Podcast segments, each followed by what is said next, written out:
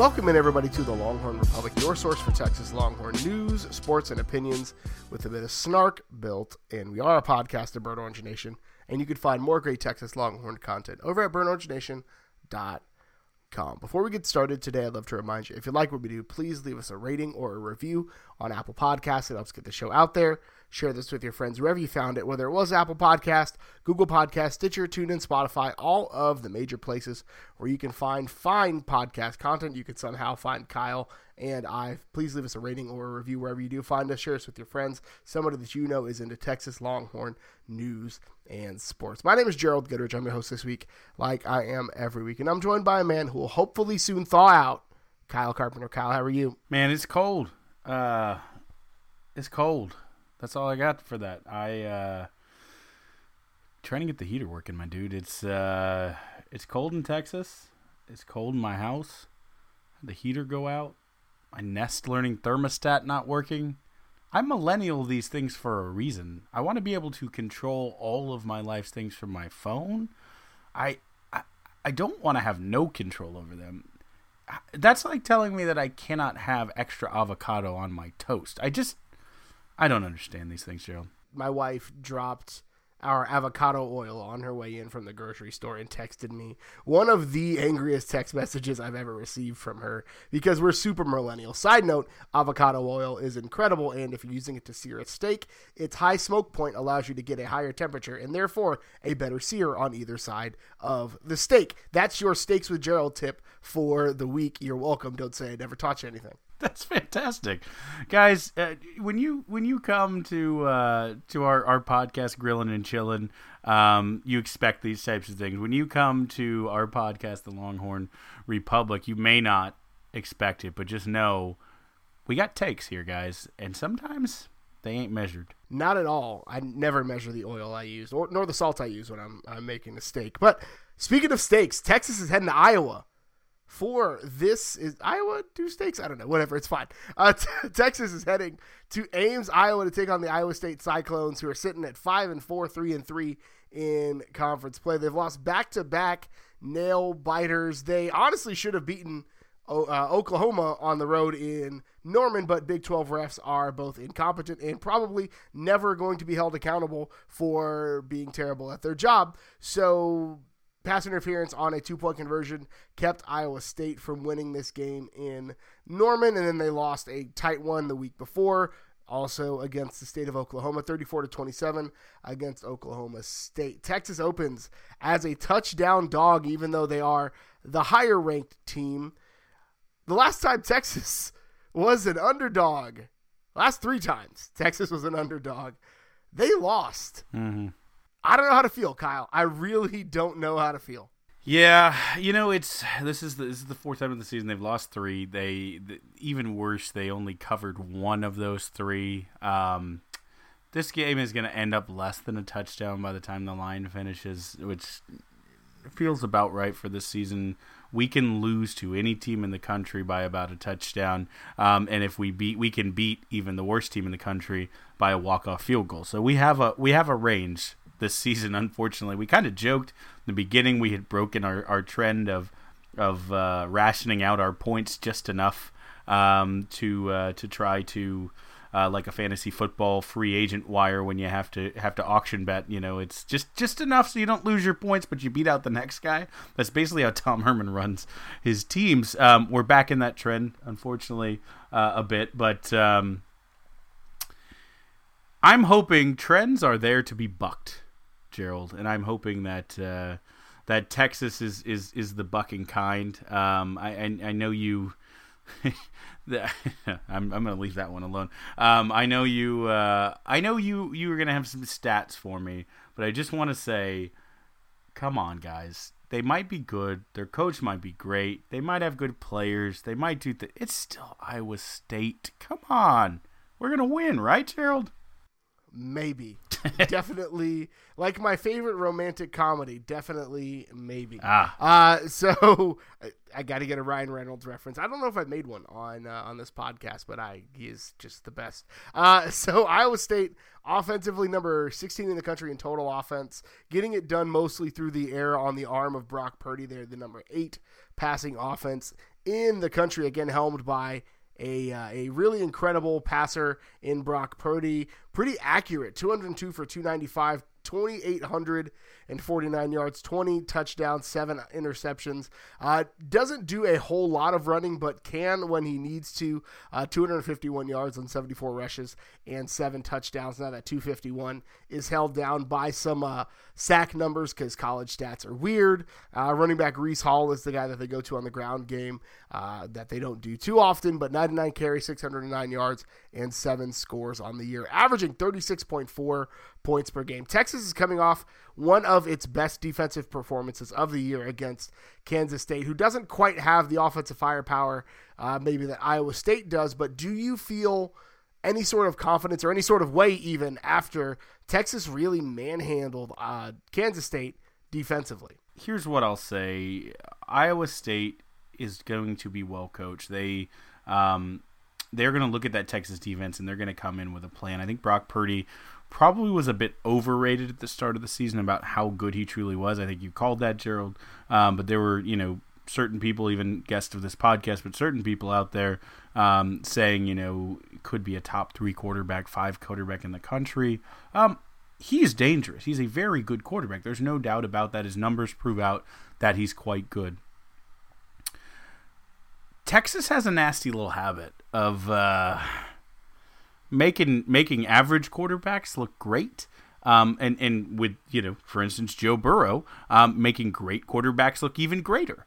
Um, so it is a little worrying. Um, I don't know that they'll come in and manhandle. They are healthier, um, you know, and, and, that that is good. They have all the tools at their disposal. Um, there is a there's a, a stat, Gerald, that um, this season Texas has allowed opposing quarterbacks to have their career high in passing yardage four times and their second highest of their career twice, um, and their third highest also twice. Only Jalen Hurts did not have one of his one, two, or three career best passing days against the Longhorn defense. I'll say that again. Of all the quarterbacks that Texas has faced this year, only Jalen Hurts that includes Tom Stewart at Rice. Only Jalen Hurts has not had one of his three best career passing days against this Longhorn fo- football team and, and, specifically defense, and that's because Hurts was running for 700 yards on the ground against us. Um, again, I'm not just going to be a pessimist, but they need to rise. They have a challenge in which they need to rise uh, to meet. So I think something that, that we'll have to see it and see what happens against Iowa State is that Texas really found something defensively when it switched to press coverage against Kansas State, really, really pushing the the size and, and physicality advantage that um, that they had over Kansas State, and, and Iowa State has better athletes at wideout probably than Kansas State, but but none of those guys are world beaters. Um, so I, I'm I'm interested to see what defensive scheme and defensive alignment, especially from the defensive backs, who are they're going to be short of Jalen Green for at least a half of football because of probably one of the most boneheaded plays I've seen in a long, long time. Uh, you can't just go out there and try to hurt folks. I mean, football is a violent game, but do it within the rules. But Chris Brown has been cleared to play. He'll be he could have played. Actually, was cleared to play against Kansas State. They would have played him in an emergency. He has a cast on his hand, uh, but he's not really necessarily known for what he does with his hands, more for what he does with his shoulder pads. So that could be uh, interesting to see what Texas does in that. And that's and I think that's the that's what I want to see is what what does the alignment look like? Texas really took advantage of some extra bodies in the box and in really pressing uh, Skylar Thompson into putting balls in tight windows, and he wasn't able to do that in the second half. Yeah, and, and so you know the question kind of comes back to which defense shows up. Is that a trend? Is that a significant statistical trend in which uh, Texas comes out and shows an entirely different? This is our this is our I don't know last third last qu- quarter uh, of the season defense, guys. We really rope a doped you all year. by the way, now this is what we do to people. Um, uh, again, I would love to eat some crow. I would, but but Texas still has two of the best receivers they'll play all season coming up the next two weeks, um, or quarterback, excuse me, they'll play all season coming up the next two weeks. So I would usually say pressure. I would say right here in this part that uh, the thing you want to do is you want to create pressure. Um, but we've shown our most strength on just being physical with receivers, playing base defensive packages, giving a little help over the top for for you know young young cornerbacks who again they're nine games in, they're not not that young at this point, but uh, uh, that would be my typical suggestion how you help those guys out uh, with a quarterback like Purdy who can hurt you if you give him long enough to pick you apart. I have not seen the success rate with the blitzes that would show that that's going to be effective. I mean, you almost Joe Burrow him and just sit back uh, a bit and, and, and say, you know, can you just pick us apart? Are you that good? um, and, and hope that our defensive line, which has been improving, can get some pressure and maybe with a fourth guy uh, coming. But but but yeah, it, it's a tough it's a tough nut to crack. It's going to be a tough puzzle uh, to to put together. I mean, you saw against that against that OU defense, which looked like world beaters against Texas. Iowa State was really in the second half of that game able to do what they wanted again, except when Big 12 defenses who or Big 12 officials, excuse me, the, the only people besides weathermen who can be wrong uh, every day at their job. Um, you you see a team that probably in the second half of that game just absolutely dominated OU's defense. OU has not been the same defense that we saw absolutely dominate Texas. Uh, they have not been able to get pressure. Uh, Grinch's speed defense has been less than, I will say, than they have been in, in recent weeks. And so I think that is a differentiator as well. Nine sacks against Texas in the games since, all totaled one.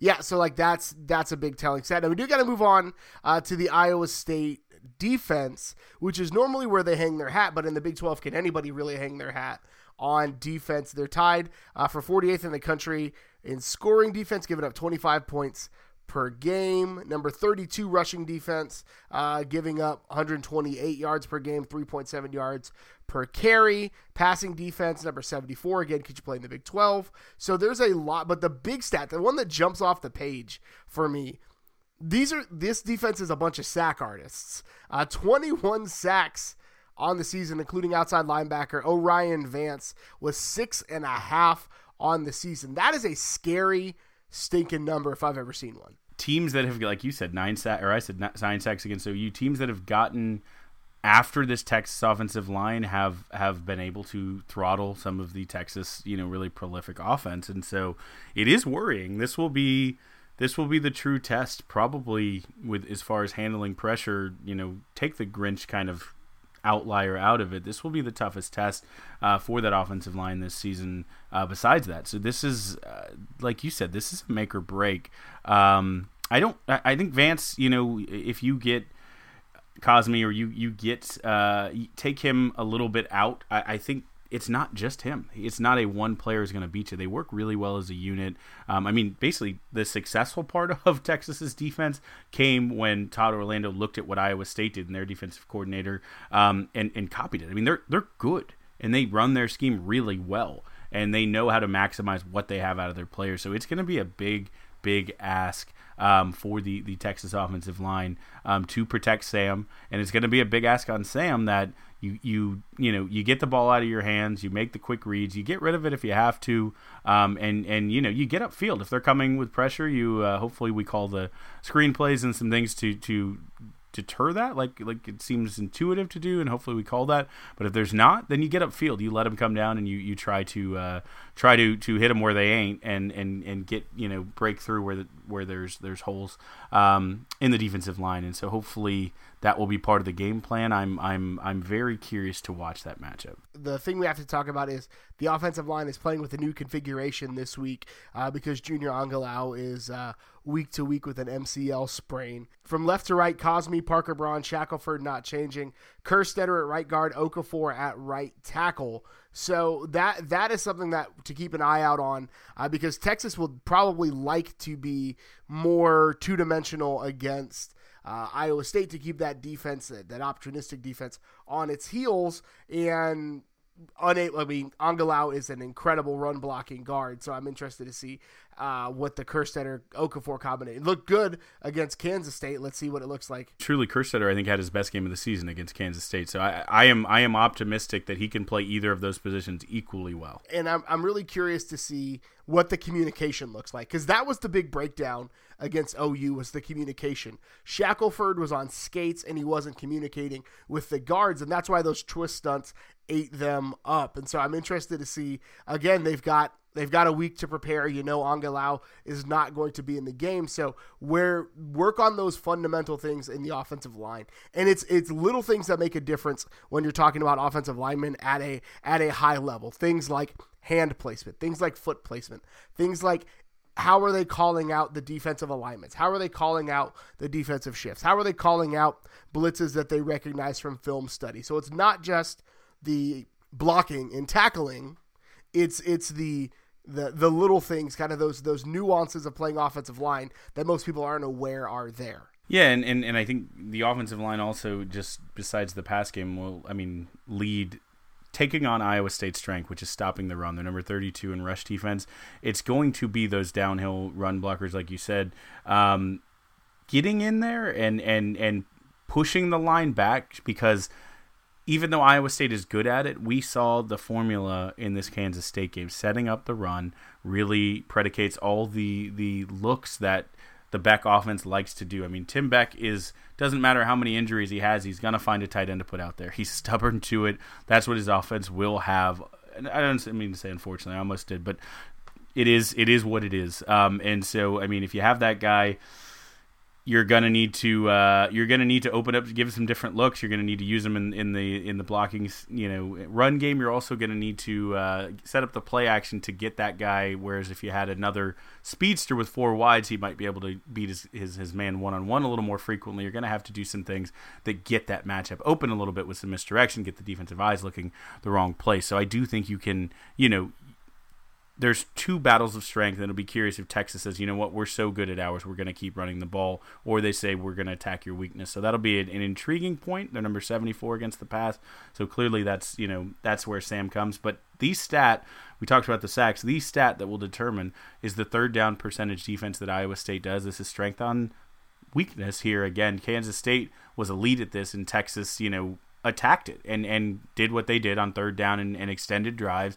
and, and you know got points that way.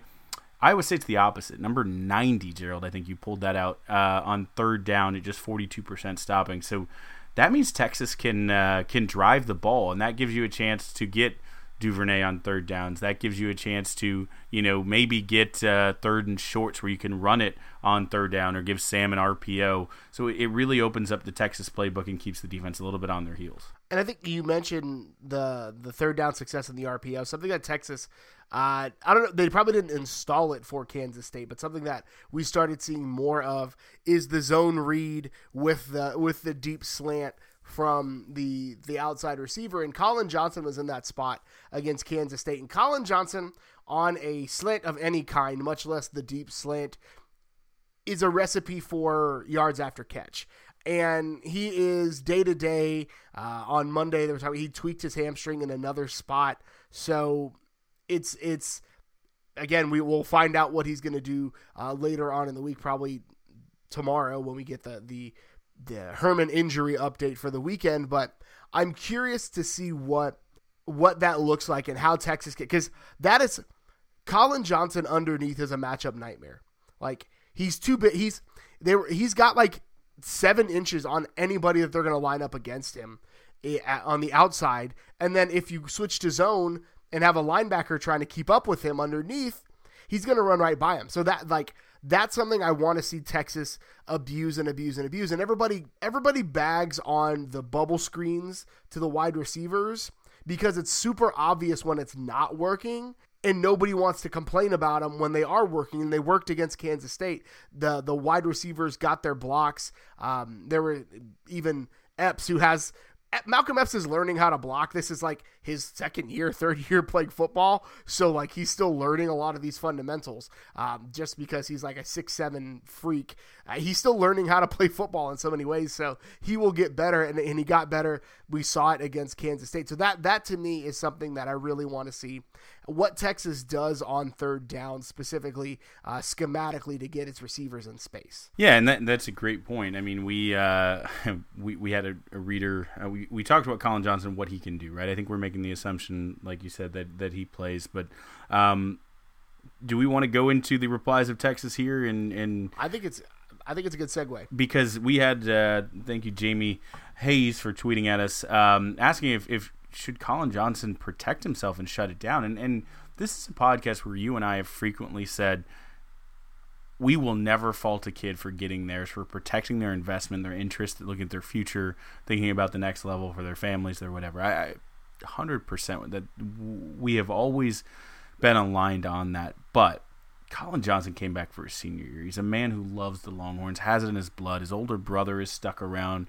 Uh, it seems like for the past 15 years, you know, his dad, all the success he had there. The guy truly loves the University of Texas. You see it in his YouTube videos that he puts out. I mean, he loves UT, and he he crossed the 2,500 yard plateau in the last game. I don't think he's done. I think he wants more. He wants to give this team every chance for success should he shut it down versus will he? I mean, I think if it's left up to him and he feels even 85%, 80%, he's going to go if he thinks that gives the team the best chance, at least in my opinion. Collin Johnson, like you said, is a guy who absolutely loves the University of Texas. He loves, and you only get a shot to play in that uniform for four years, right? Four, four or five years is all you've got to play. Uh, and and he looks like he's having fun. He looks like he's having the best time of his career out there. Uh, and so I'm I I don't I don't want him to. But again, if he's like absolutely I've I've got a future to think about, more power to you. Like, but I I don't think it's likely with just who who we know him to be and, and the love he has for the University of Texas. I again, I will I will eat crow next week if if it's like, yep, he's shutting it down for the year. Whatever, I'm fine with it. What, but I I don't think it happens. Yeah, I think yeah, I, I, agree. I think we're I think we're aligned there, and again, I think we're optimists, and we're knocking on wood and crossing our fingers and and, and praying to each of our uh, respected deities, and we are um, trusting in the team doctors and hoping that Collin truly just gets through this. They're treating it aggressively, um, and that, that he's feeling he's feeling good, and that's not a a concern um, because I think we've talked about it numerous times on this podcast. It is not his yards, it is not his plays, it is his presence more than anything that opens up Duvernay, Eagles, you know, Jake Smith, the tight ends, the running backs on the wheel routes. Basically, everything works when, especially you think about an Iowa State defense that kind of runs a modified Tampa 2. Um, they they shade one of those safeties uh, over over to Collin and, and try to um, say, all right, well, that's what we'll give up. And, and the rest of you need to beat us, and that really uh, opens up a lot of the rest of the offense. So it's just it's we have said it many times, but you can't overstate how important he is to what UT does. The yardage isn't the most important thing he does, but when Collin Johnson is on, he is really, really good, and he is able to make uh, some of those circus catches. So, Kyle, I think it's time that we fire Smokey. What is your prediction for Texas against Iowa State? Where are you blowing the cannon on? I think it's a good segue. I think when we talk about this defense, and we just talked a lot about Collin Johnson and where exactly he will be, it leads me to believe that the coaches all know that you need to get something else going in this game, like I just talked about.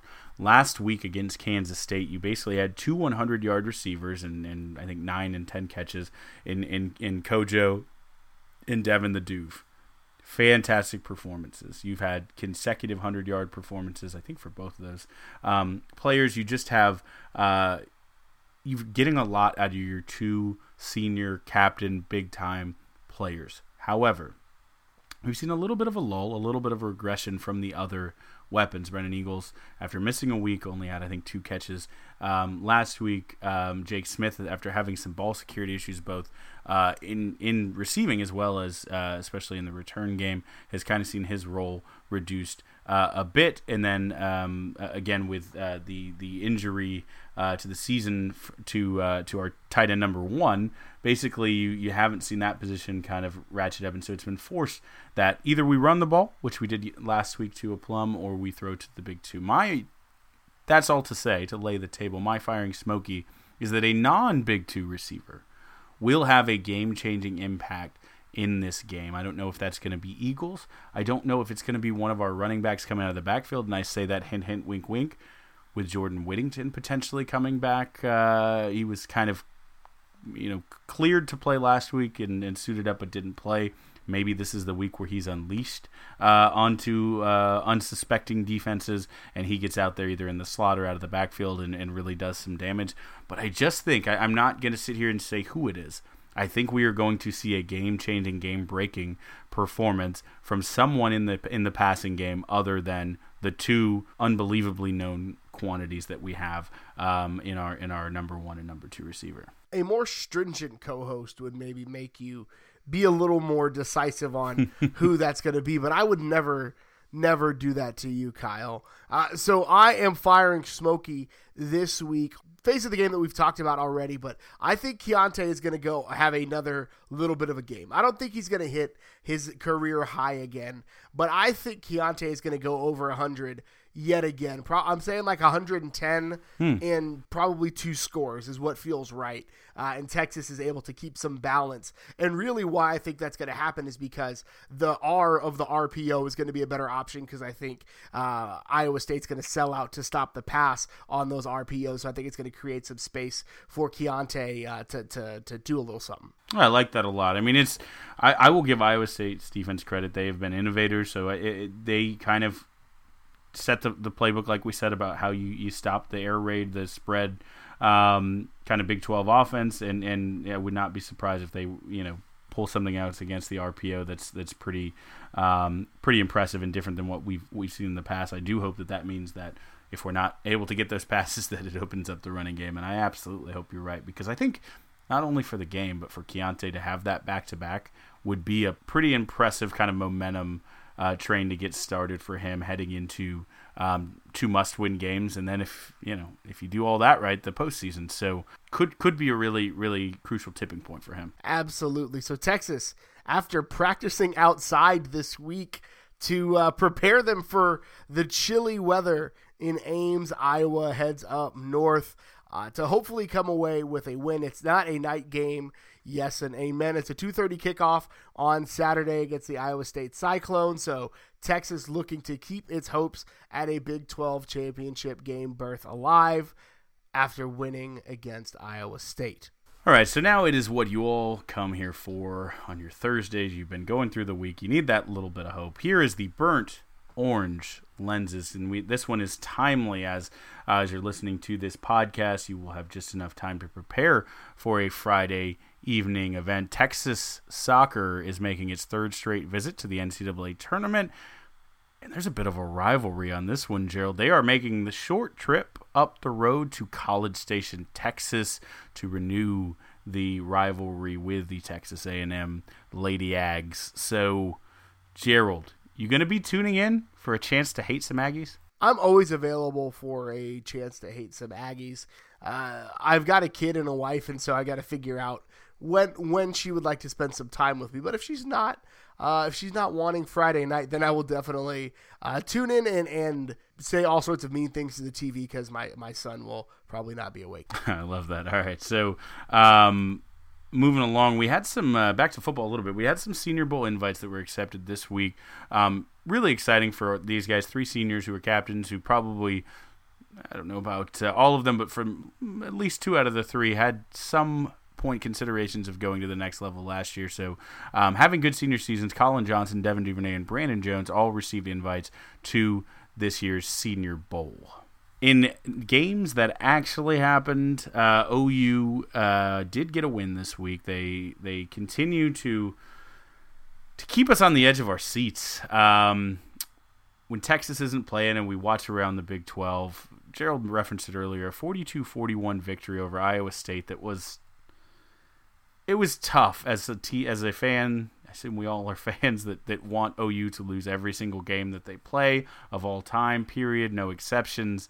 Um, even if Iowa State is our opponent next week, uh, it was a tough one. I felt for I felt for Iowa State fans because there was a lot of points in which this could have gone the other way. Uh, there was one specific point where it should have gone the other way, and big the Big 12 continues to be inept. Didn't release a statement early in the week about this as they should have the Iowa State wide receiver was tackled before the ball got there, and the player who tackled him was the one that made the interception. Uh, because the Big 12 referees and uh, the conference overall are kind of trash. And I'll say this: it isn't just the Big 12 refs, right? The Pac-12 refs had an issue where they they uh, called a penalty, enforced it against Washington State when it should have been against Cal. But on Monday, they released a statement and said, "Hey, instead of getting the ball on the 31 or whatever, they got it on the eight. That was on us. We messed up. Hey." You can mess up, guys. It's okay just own it. Go ahead and admit it when you you know screw a team out of a rightful victory uh, or otherwise. Um, hashtag defensive holding um, on our tackles. But anyways, moving on to the games last week. Bumping Charlie Strong. Baylor somehow, inexplicably, unbelievably, we'll talk about this a little bit in our preview of Baylor and their strength of their their wins thus far. But nonetheless, all that matters is getting the dub. 9 and 0 in the most unimpressive way imaginable. Gerald, they, they, they beat TCU in the hashtag revivalry 29 to 23, but in a field goal fiesta in regular time, in an exercise in ineptitude, it was 9 to 9 at regulation. And it only got there because as they keep relying on him to come up with hit after hit like his namesake, redshirt freshman Baylor kicker John Mayers. Uh, his leg and body was a wonderland with the 51 yard, uh, 36 seconds left game tying field goal to send it to overtime. They keep eking out wins, and it's going to make it so much sweeter when Texas beats them by 25 points. I kept waiting on the score to change, and it didn't. Uh, it was like slow dancing in a burning room watching these two offenses try try to put up points, but apparently there was no such thing in uh, in that game on Saturday. This is my favorite thing. I could do this for an hour. We need a podcast where we. I went to the John Mayer concert in Houston a couple weeks ago. I feel no shame about that. It was wonderful. Uh, some have, you know, half of my heart. He has the whole thing. Um, you know, it, it, it, makes me think back to the, the Sugar Bowl last year and, and why Georgia really set Texas uh, back on the path to where they they need to be. I can go like guys tune out. Come back in 10 minutes. Gerald and i will still be doing this. No we will we will move on. But that, that, we mentioned those two teams because there are big implications right? The basically big 12 championship right now is a three team race with with ut kind of on the outside looking in is standing sit now but with a with a defined path and some control over their destiny or at least to the fact of they know what they must do. And what they must do if they want to play for a big 12 championship game is beat all three teams that remain. Obviously, Iowa State we talked about, Baylor next week, and then Texas Tech. And it's that plus they must also have some outcomes happen. The the the most likely is if OU beats Baylor, um, then wins out the rest. Again, that's still an if. But if OU beats Baylor, that puts Texas in, in, in the kind of rightful path. Um, where if OU wins out and it's eight and one, and Baylor and UT are both seven and two, or even if OU loses, um, I believe one one of those games to say Bedlam, um, they'd all be seven and two, and there would be tiebreaker rules where OU has over Texas, Texas is over Baylor, and that is your two teams in another Big Twelve matchup. However, if Baylor beats OU, and we're going to presume here in that scenario they they then um, beat KU. Um, they the the Baylor UT game gets very interesting just for the sake of it because Baylor could be uh, seven and two with a tiebreaker over UT or eight and one with a or excuse me eight and one with a tiebreaker over UT or seven and two if they lose to uh, lose OU. So that game gets really really really really serious when you think about how Big 12 tiebreakers happen, and that has never happened to us in the past, Gerald. Can you think of any scenario where Big 12 tiebreaker rules came into effect and it didn't make Longhorns happy? No, never. Can't can't think of anything other than uh, when Texas should have played for a national championship. Wait, what? yeah, so we don't want that. So the easiest way to do that is OU take care of business and beat Baylor in the, I believe, game day is there, the game day uh, game this week in Waco, uh, and UT beat everyone who gets put out. I mean, Texas could win out and OU lose to uh, OSU. Well, Baylor beats OU, and then ba- uh, Oklahoma State beats OU, which would just be great. I would just love to see that. If OU lost three games in conference play and Texas got to beat the snot out of Baylor twice in a year for a conference championship, it'd feel great. That that is the the the darkest timeline, and I'm all the way here for it. I'm I'm 100. That's not dark. That is bright. You're right. I'm 100% for it. The speaking of bright though, Gerald, there was a bright shining star um, up in the the DFW, um, rebounding from the first loss of the season. Boosh, Shane Buechele, QB two. Um, rebounded in a very spectacular way 33 for 46 for 414 yards and five touchdowns for SMU to beat East Carolina. So, who really won the Battle of Lincoln Riley? I got nothing. Uh, but Boosh continues to be impressive. Yeah, yeah. OU definitely won the Battle of Lincoln Riley, but no, that uh, that I'm so happy for him because you know they had the hopes of being the spoiler in the playoffs, but still, he doesn't need that to be uh, to be a, a big bad man. And speaking of big bad men, the um, the Arkansas Razorbacks are without a man leading the team, uh, at least one who's done it before, because Chad Morris becomes the second coach in two weeks in Power Five, former Power teams to uh, to get let go. Um, Aggie Chad, as some know him, again is is a bright guy. had a had a great time as an assistant, not so much as a uh, as as the main thing. It really is fun. It's not a rivalry that everyone knows or thinks about or, or internalizes as much, but I enjoy watching Arkansas be terrible and have terrible things happen to them only at a level behind OU, A&M, Kansas State because come on, um, they're right in there maybe next uh, next team up. I think firing a coach after two seasons says way more about the school and the organization than it does uh, the coach himself. Now that being said, Chad Morris was an absolute tire fire, and uh, was really, really wasn't getting any better. So if you're Arkansas, you know what do you do? And, and the the inflated sense of expectations on some fan bases, including ours, sometimes is really frustrating because it causes things like coaches to get sacked after two years. Yeah, that's that that's for sure tough. So uh, sorry, Pig Sooie.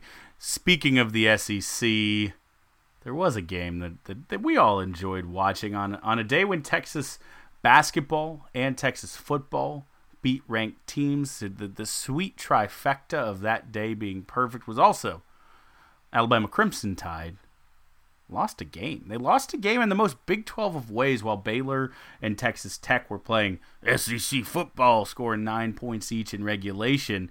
The uh, Bama, late to the, the Big 12 party, gave up 46, scoring 41 themselves. It's just, it is very funny to watch the narrative flip from SEC fans about why defense is overrated and it should be, you know, spread offenses are all the rage. But Joe Burrow, LSU, each the best in the country.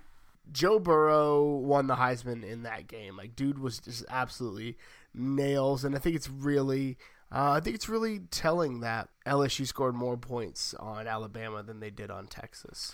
It's it's really, um, it's a thing, Kyle. It's really, it's maybe like the the defenses in the SEC weren't that good, but they didn't have any competent quarterback play. If a guy like uh, Greg McElroy won a national championship with a vaunted uh, SEC team. Wait, what? Did I say something? I kind of blacked out there for a second.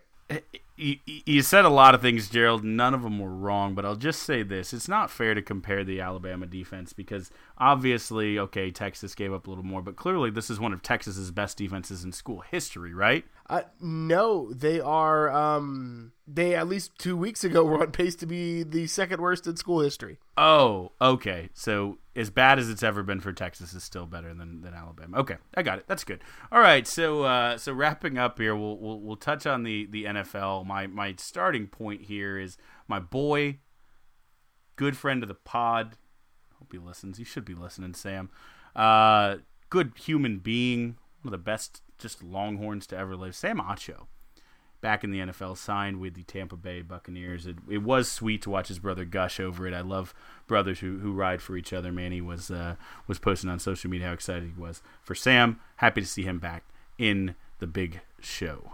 Good to see it. Also, good to see Poona Ford sack old Garoppolo in uh, in Monday Night Football. I just I I love I Kyle. We're I'm not normally a pat myself on the back guy, but you and I said somebody was going to make a lot of money by drafting Poona Ford late. They didn't end up having to draft him. They signed him as a uh, a priority free agent, and he has just I don't know been one of the best defensive tackles uh, in the league in his first two years. I'm not I'm not saying you and I are, are good, Kyle. I'm just saying that maybe we know a little bit about a little bit. A little bit of something, yeah. The uh, the the kind of Texas Bowl. I think actually the Texas Bowl is saved for when the Seahawks play the Ravens, but a lot of Texas uh, components in the Monday Night Football um, game this week uh, with uh, Kyle Shanahan coaching the 49ers and all of our uh, all of our good friends there uh, on the on the Seahawks. So um, it gives us something to do on Sundays and Mondays. The university that keeps on giving. That's it for Burnt Orange Lenses this week. And that's it for us. It's all we got for you this week. You can connect with us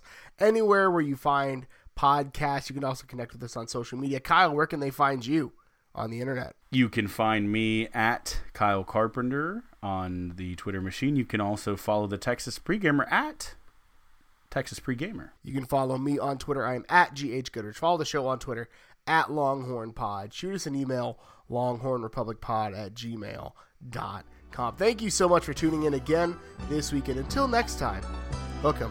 Hook 'em. Also on your polo.